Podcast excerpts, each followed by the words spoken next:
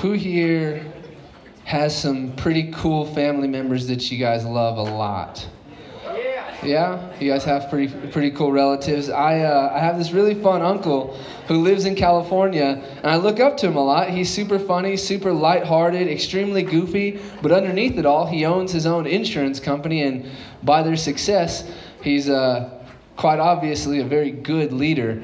Um, and on top of that, I really do think he loves Jesus, and he wants and tries um, to always be a man of prayer for his church. So he's just the total package of awesome. He's a surfer. He loves dangerous adventures, uh, which I love. My, my friend Justin doesn't. But my uncle's getting a bit older now, so he won't go cliff jumping with me anymore into water because he could hurt his back. Um, but I love seeing him so much, and I wish I could spend more time with him to just kind of pick his brain and hear his heart behind a lot of the things he does. Um, he really is one of my favorite family members. But then, I'm pretty sure we all have, in some way, shape, or form, one of those really weird, just weird family members. Like those ones that you kind of prefer to just interact with in private. Um, I feel like I'm a friend. Like that's me to my to my friends. They just like to interact with me at the gym most of the time. Outside of that, they they push hard to love me. But um, it's this. It's like the weird uncle that you only see at family gatherings. You don't really know him, but you know that they're family, and you only spend time with them because you have to. and there are some passages in the Bible that are kind of like that, or even some books like Numbers. Like, I mean, who looks at a book called Numbers and says, "Oh yeah, that sounds like something I want to read"? or like you look at things and you're like, "What? Jesus said, what did he say? Or like, wait, wait, what what did God do? Or Lot's daughters, who is that? And how do I not get any of those? Like things like that. And they're just like they're stories that are just really out there. but as you've seen in some movies, it's usually the weird uncle that uh, is always the one who kind of gets you the like Willy Wonka's golden ticket. Um, but you only get it because you're the only one who uh, perseveres enough to love him. And so you just happen to get a golden ticket out of it because if you put up the weirdness with the weirdness. So tonight, our story is kind of like that. You don't really know what to say about it. You read it and you're kind of unsure whether to be offended, whether to be confused, or just pretend it didn't happen and only interact with it when you happen to come across it. Um, but I think if we love this very weird story, this very weird uncle, I think that we'll have a nice little golden ticket for us in the end. So I'm going to invite Kelly. Where are you at, Kelly? Dang, way back there. You can come up here. I'm going to invite Kelly up to read our scripture tonight. So if you have your Bibles, and I hope you have them because we're going to use them a lot tonight, we're going to go and start in Matthew chapter 15, verses 21 through 28. Oh, do you have one? They told me to read off your iPad. Oh, okay. Here you go. Is it in here? No, it's not. It's right here. 21 to 28, right there. Oh my gosh.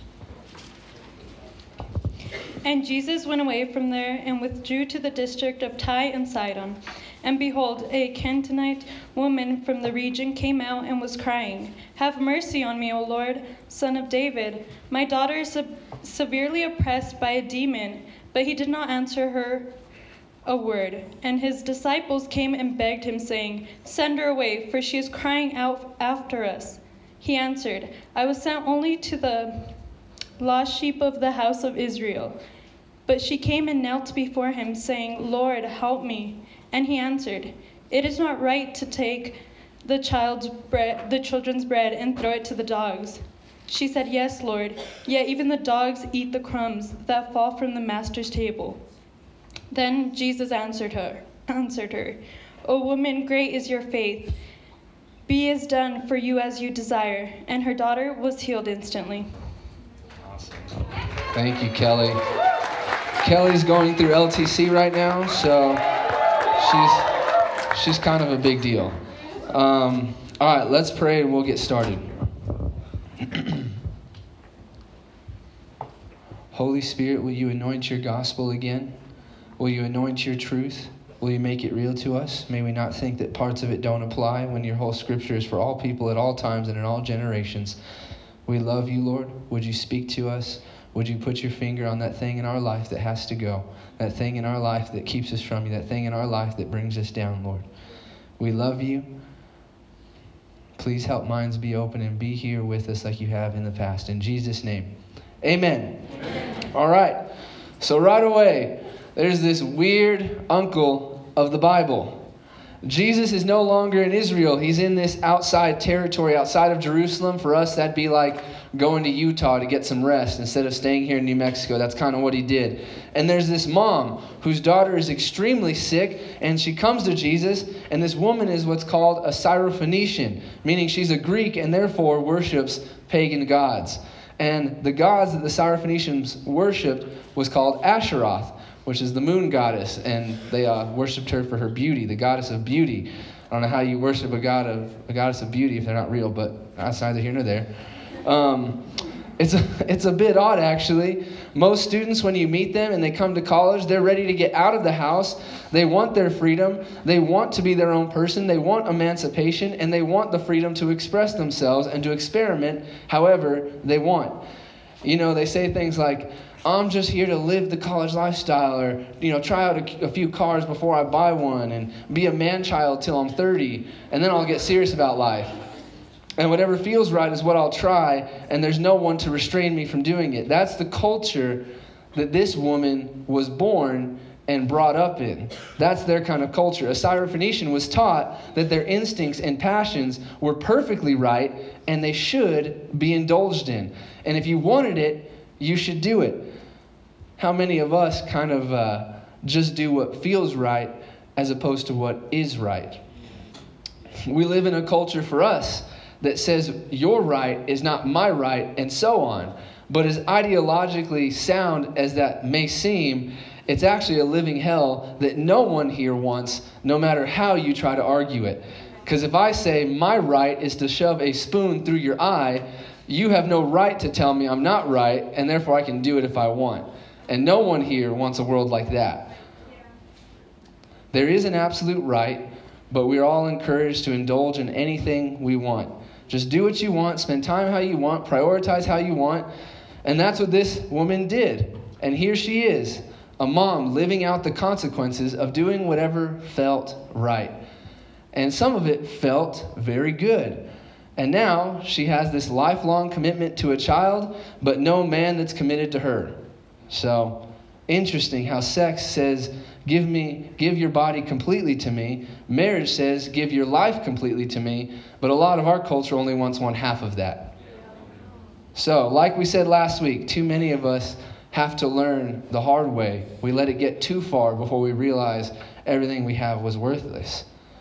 I hope you don't let it get that far before we realize this. But man, that isn't even the rough part of this story. So, this woman comes to Jesus, and in our slides it says, Have mercy on me, O Lord, son of David. My daughter is severely oppressed by a demon.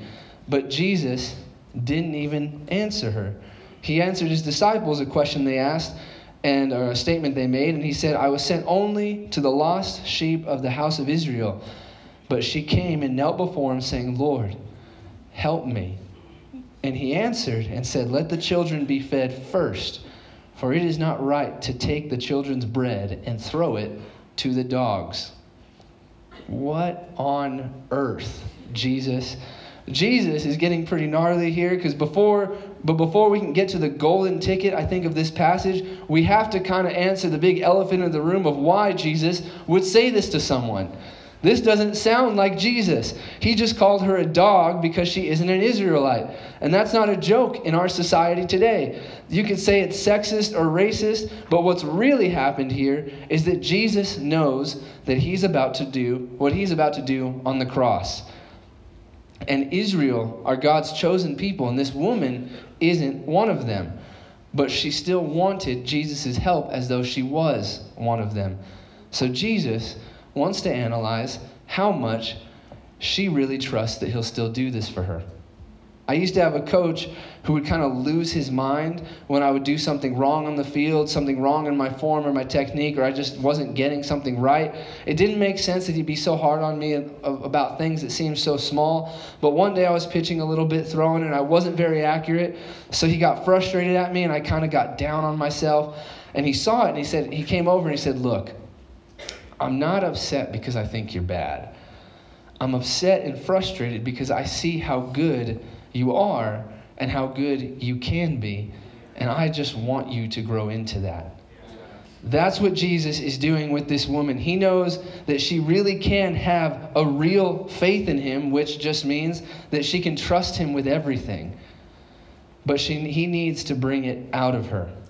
So she comes to him and cries out, Jesus, help me. But he doesn't respond. How many of us like you guys probably, a lot of the missions teams heard from Sarah, don't hear from God when we talk with Him and we just stop. We don't go any further, we give up. This woman doesn't do that. She comes to Him and begs Him to help her all the more. And He says, It's not fair that the little dog should eat before the children. Did you catch that?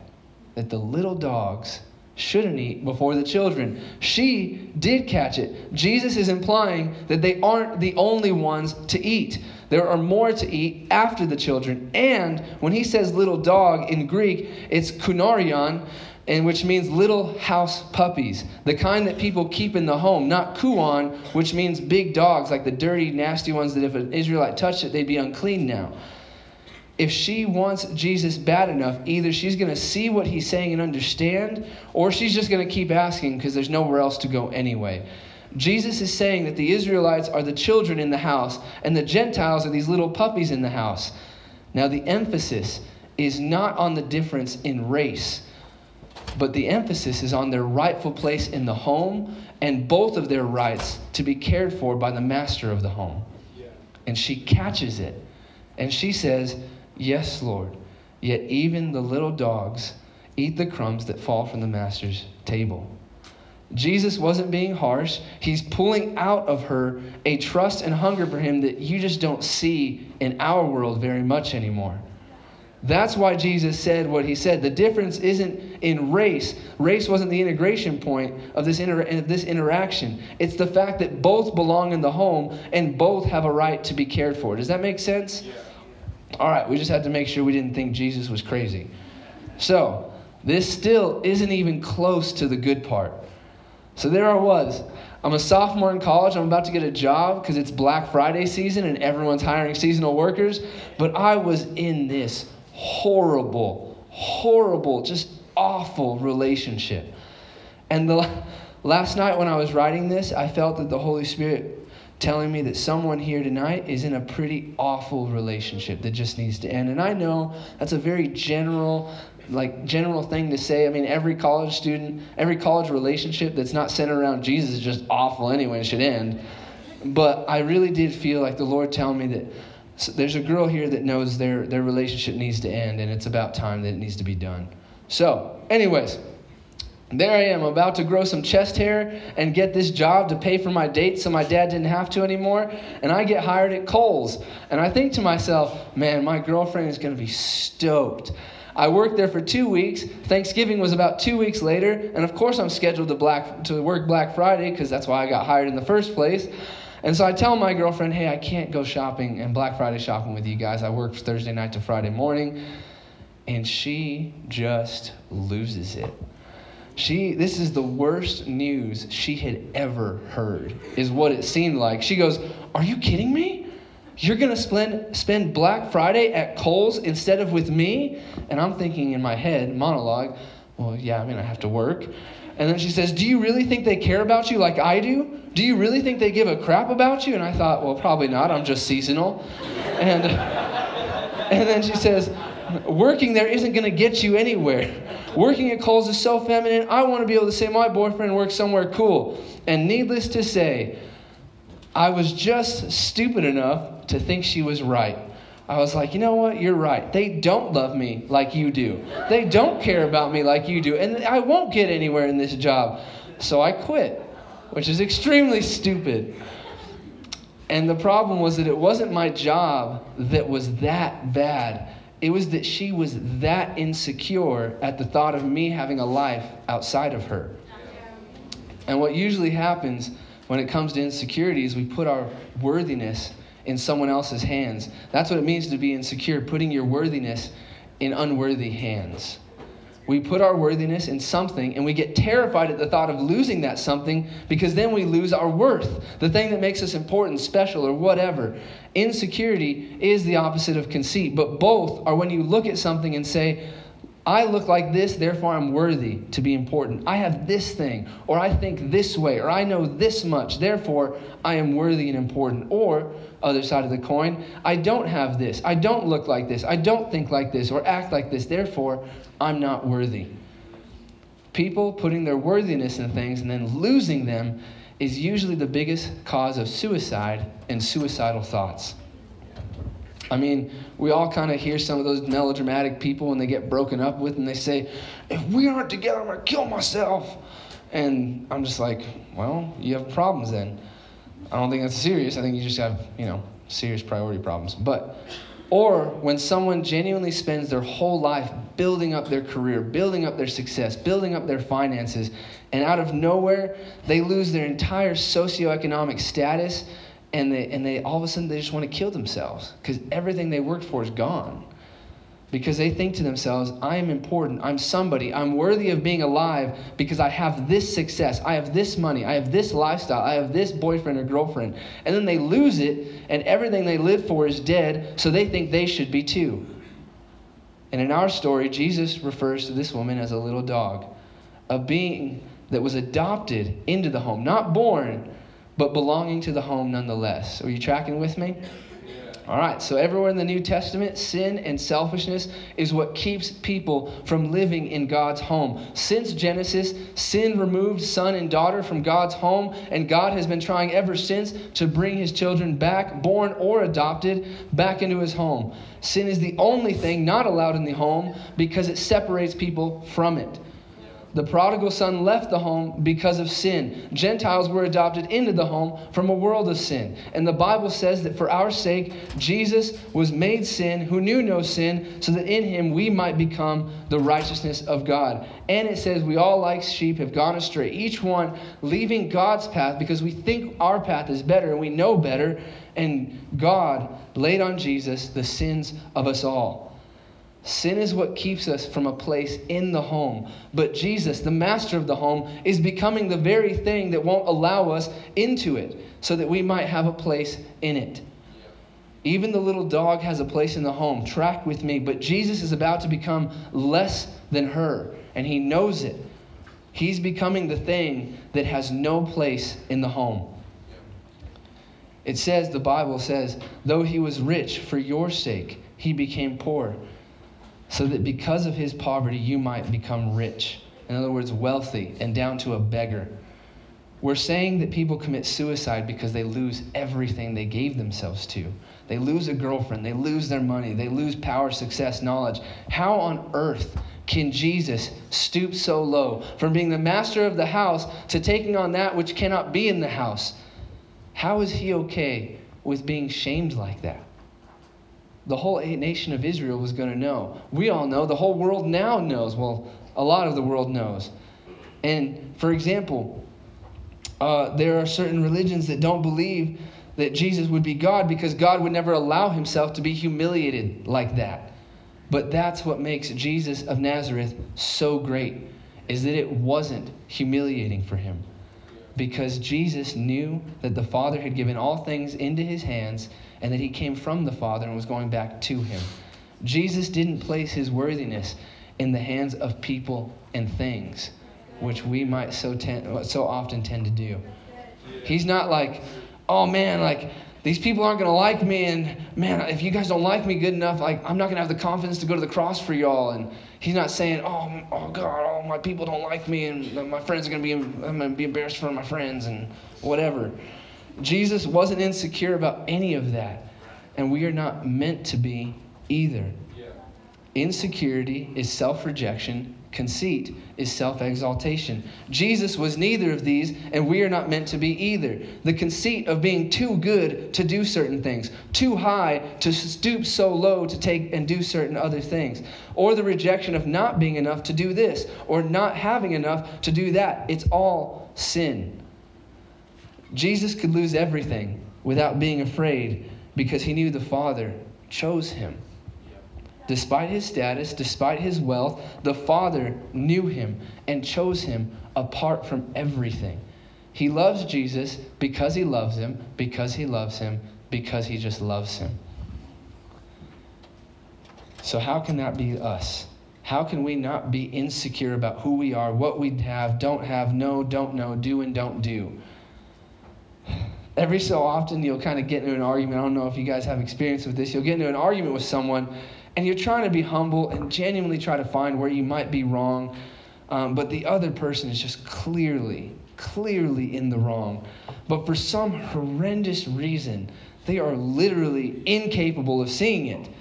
And so after I quit Kohl's, I got a job at an attorney's office as a runner, which segued into a better job I had at another attorney's office. I was obviously stoked because I could kind of understand working at Kohl's might have been a little lame, maybe. I don't think that now. But surely this job would impress her. So I call her to tell her I get the job, and she goes, Are you kidding me? You think those attorneys care about you? You think being a runner is going to get you anywhere in your future? Okay. Okay, if you want to work there, we can't be together. I can't be with someone who's going to leave me for such an embarrassing job. Spend so much time there. and that day, that day, this light bulb finally went off where I thought, I think this is a bit wrong. This is a smidge unhealthy. And I mean, she was crazy. There's, there was nothing I could say to convince her that she was really being crazy, so we broke up. I met my small group leader. Now I love Jesus. Sad face, happy face story. But that is just the tip of this crazy person iceberg of our world. I was looking for some interesting articles to read the other like a few weeks ago and I came across one that said Indian man suing his mother for giving birth to him without his consent. do I think this is a bit ridiculous? Absolutely. But I do want you to notice something in it. No kid has a choice to be born, but parents always are the ones who choose to have their kid. Kids are chosen by their parents. Of course, some are accidents, whatever. But in the, for the majority, kids are chosen. Parents choose to have them. The secret to no longer being insecure is understanding that the God of the universe has chosen you when you realize that you are chosen like Jesus was chosen, you know that you have been seen as a special person. Someone has looked at you in your uniqueness and has expressed a desire to know you, to come closer to you, and to love you. The eyes of love have looked at you and seen you as precious, as of infinite beauty, and as of eternal value. When God chooses something, he chooses it with a perfect sensitivity of the uniqueness and the unique beauty of the one being chosen. This right here, your chosenness, produces your worthiness. A lot of girls, I know some very pretty girls who had a jerk of a boyfriend, didn't make them feel pretty, and these girls place their worthiness in a man's opinion, and now they don't feel pretty or worth anything. Guys, we have a problem with our worthiness being tied to our manliness. We don't want to ask for help, ask for money, be wrong, be shamed, or whatever. We put our worthiness in some image that we have to uphold. There are very many voices in our world today, and our world doesn't even know what it wants. So I don't know why we listen to it.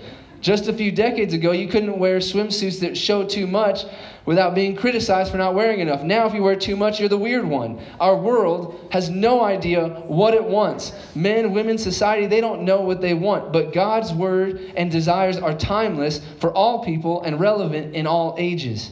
Yeah. It is safe to give God your worthiness yeah. because He doesn't change.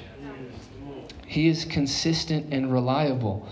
You can walk without insecurity because if you'll just practice his presence, if you'll just remember as often as humanly possible that Jesus is walking with you and he chooses to, he wants it more than you do.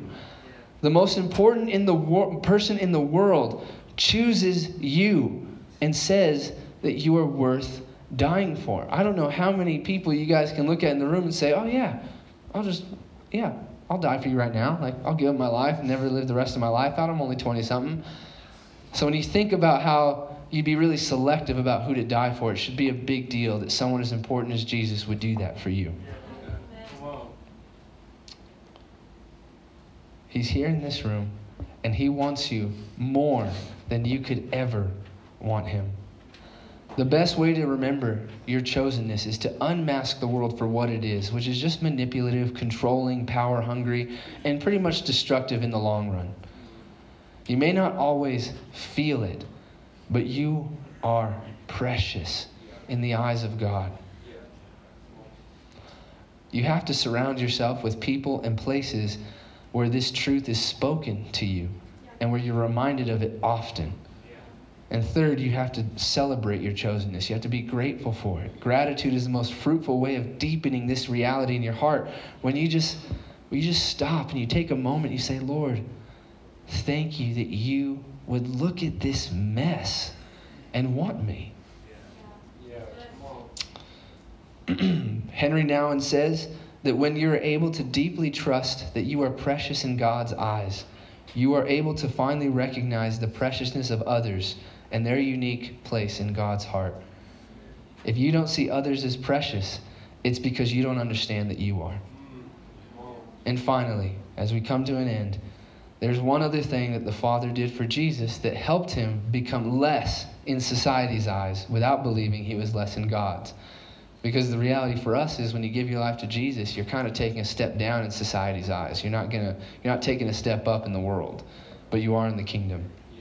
So when I first started support raising, I lived at what is now Sid's house. I had a room connected to the laundry room, and support raising was extremely nerve wracking. Support raising, for those of you who don't know, is, uh, is where you ask people to invest in you financially to go on mission trips or to be a missionary full time. And thank you, Jesus, for my very generous and faithful friends and family. But when I would support raise, I would do anything I could to get my mind off of what I was doing so I wouldn't overthink it. So when I'd call, I would have to multitask. And in my backyard, I don't know why it was there, I found this very huge spear. And so, again, I don't know why there was a throwing spear in my backyard, but it was there. So I grabbed it, and when I would call people, I would start stabbing things in the backyard. Spec- Specifically, I would usually I'd see this tree, and I don't know why. It's out of anger, I think. I would try to impale this tree and a few other chairs surrounding it.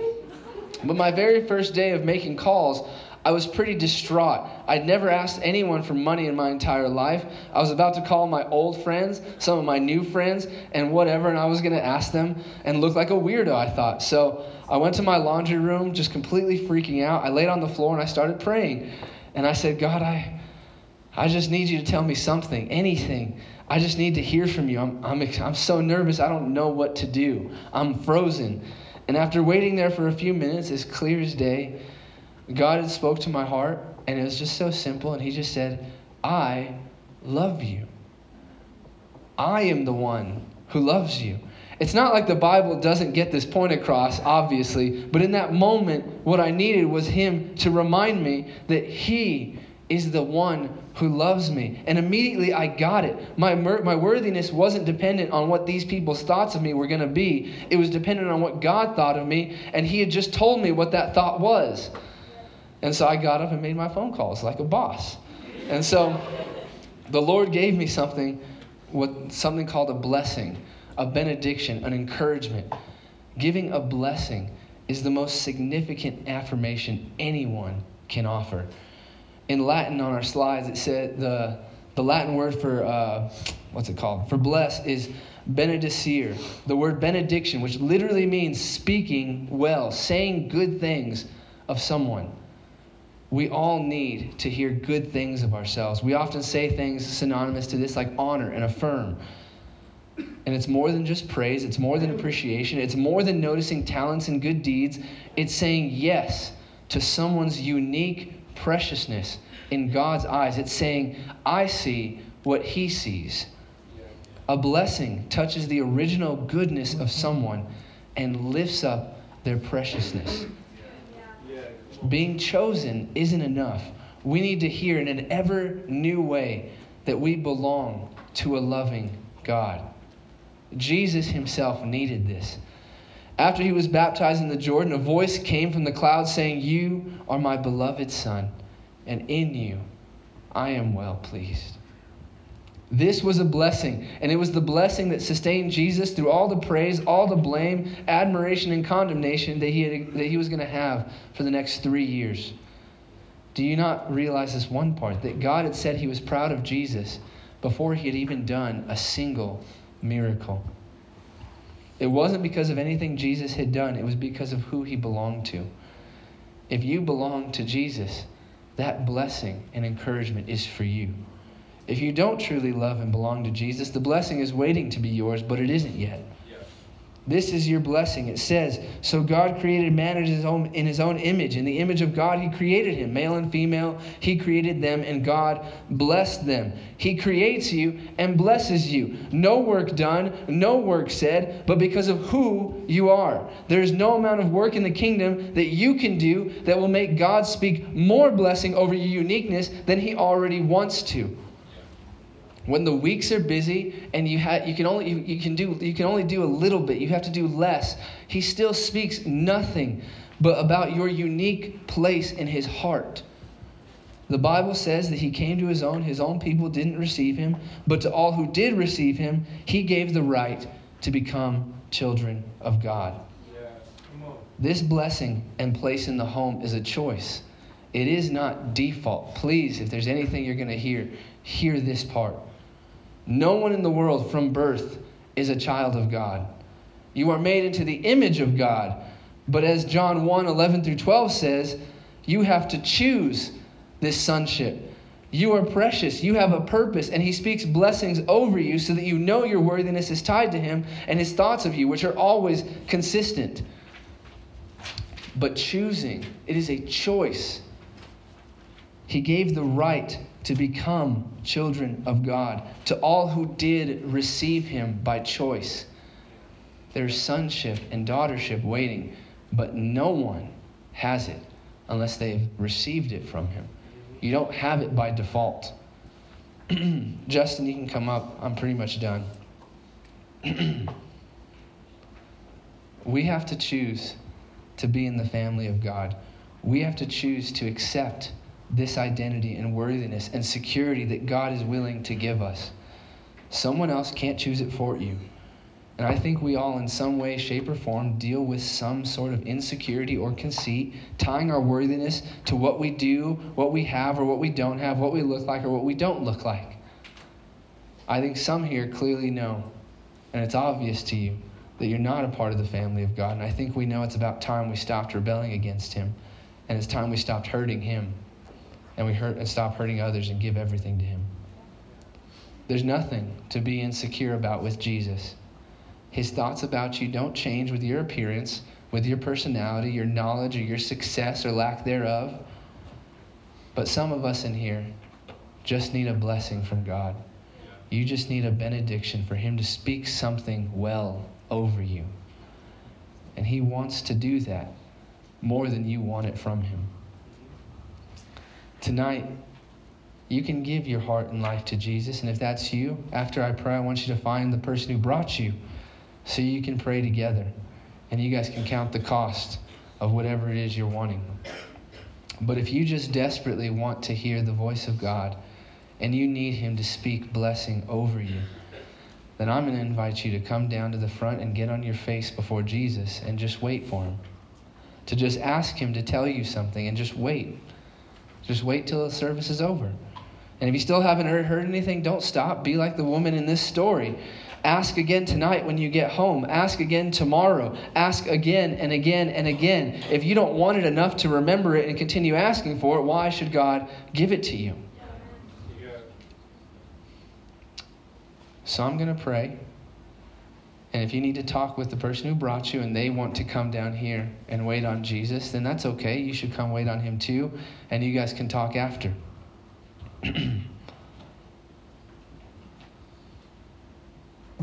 Jesus.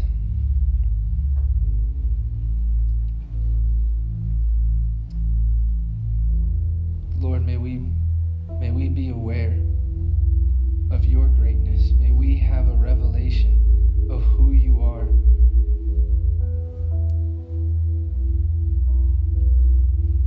Please unveil our eyes to see the cross. Unveil our eyes to see your beauty, to see that it's not this this just religious thing to do, but someone to be with, someone to know, someone who changes us, someone who loves us, someone who takes away these insecurities because we have you. Lord, please help us see your face. Help us long to hear your voice. There is no sweeter thing than to get to hear you. I pray that anything anyone is living for in here, that they would have a perspective that helps them see how small it is. Down to the smallest thing like knowledge, the smallest thing like appearance, to the biggest thing like careers and relationships. We love you. Will you please speak to us because I know you want to more than we want it. I pray that your children would come home to you. And I pray that your children would listen to you. Help us to hear you, Lord. Be gracious to us if we are hard of hearing. We love you so much. In Jesus' name.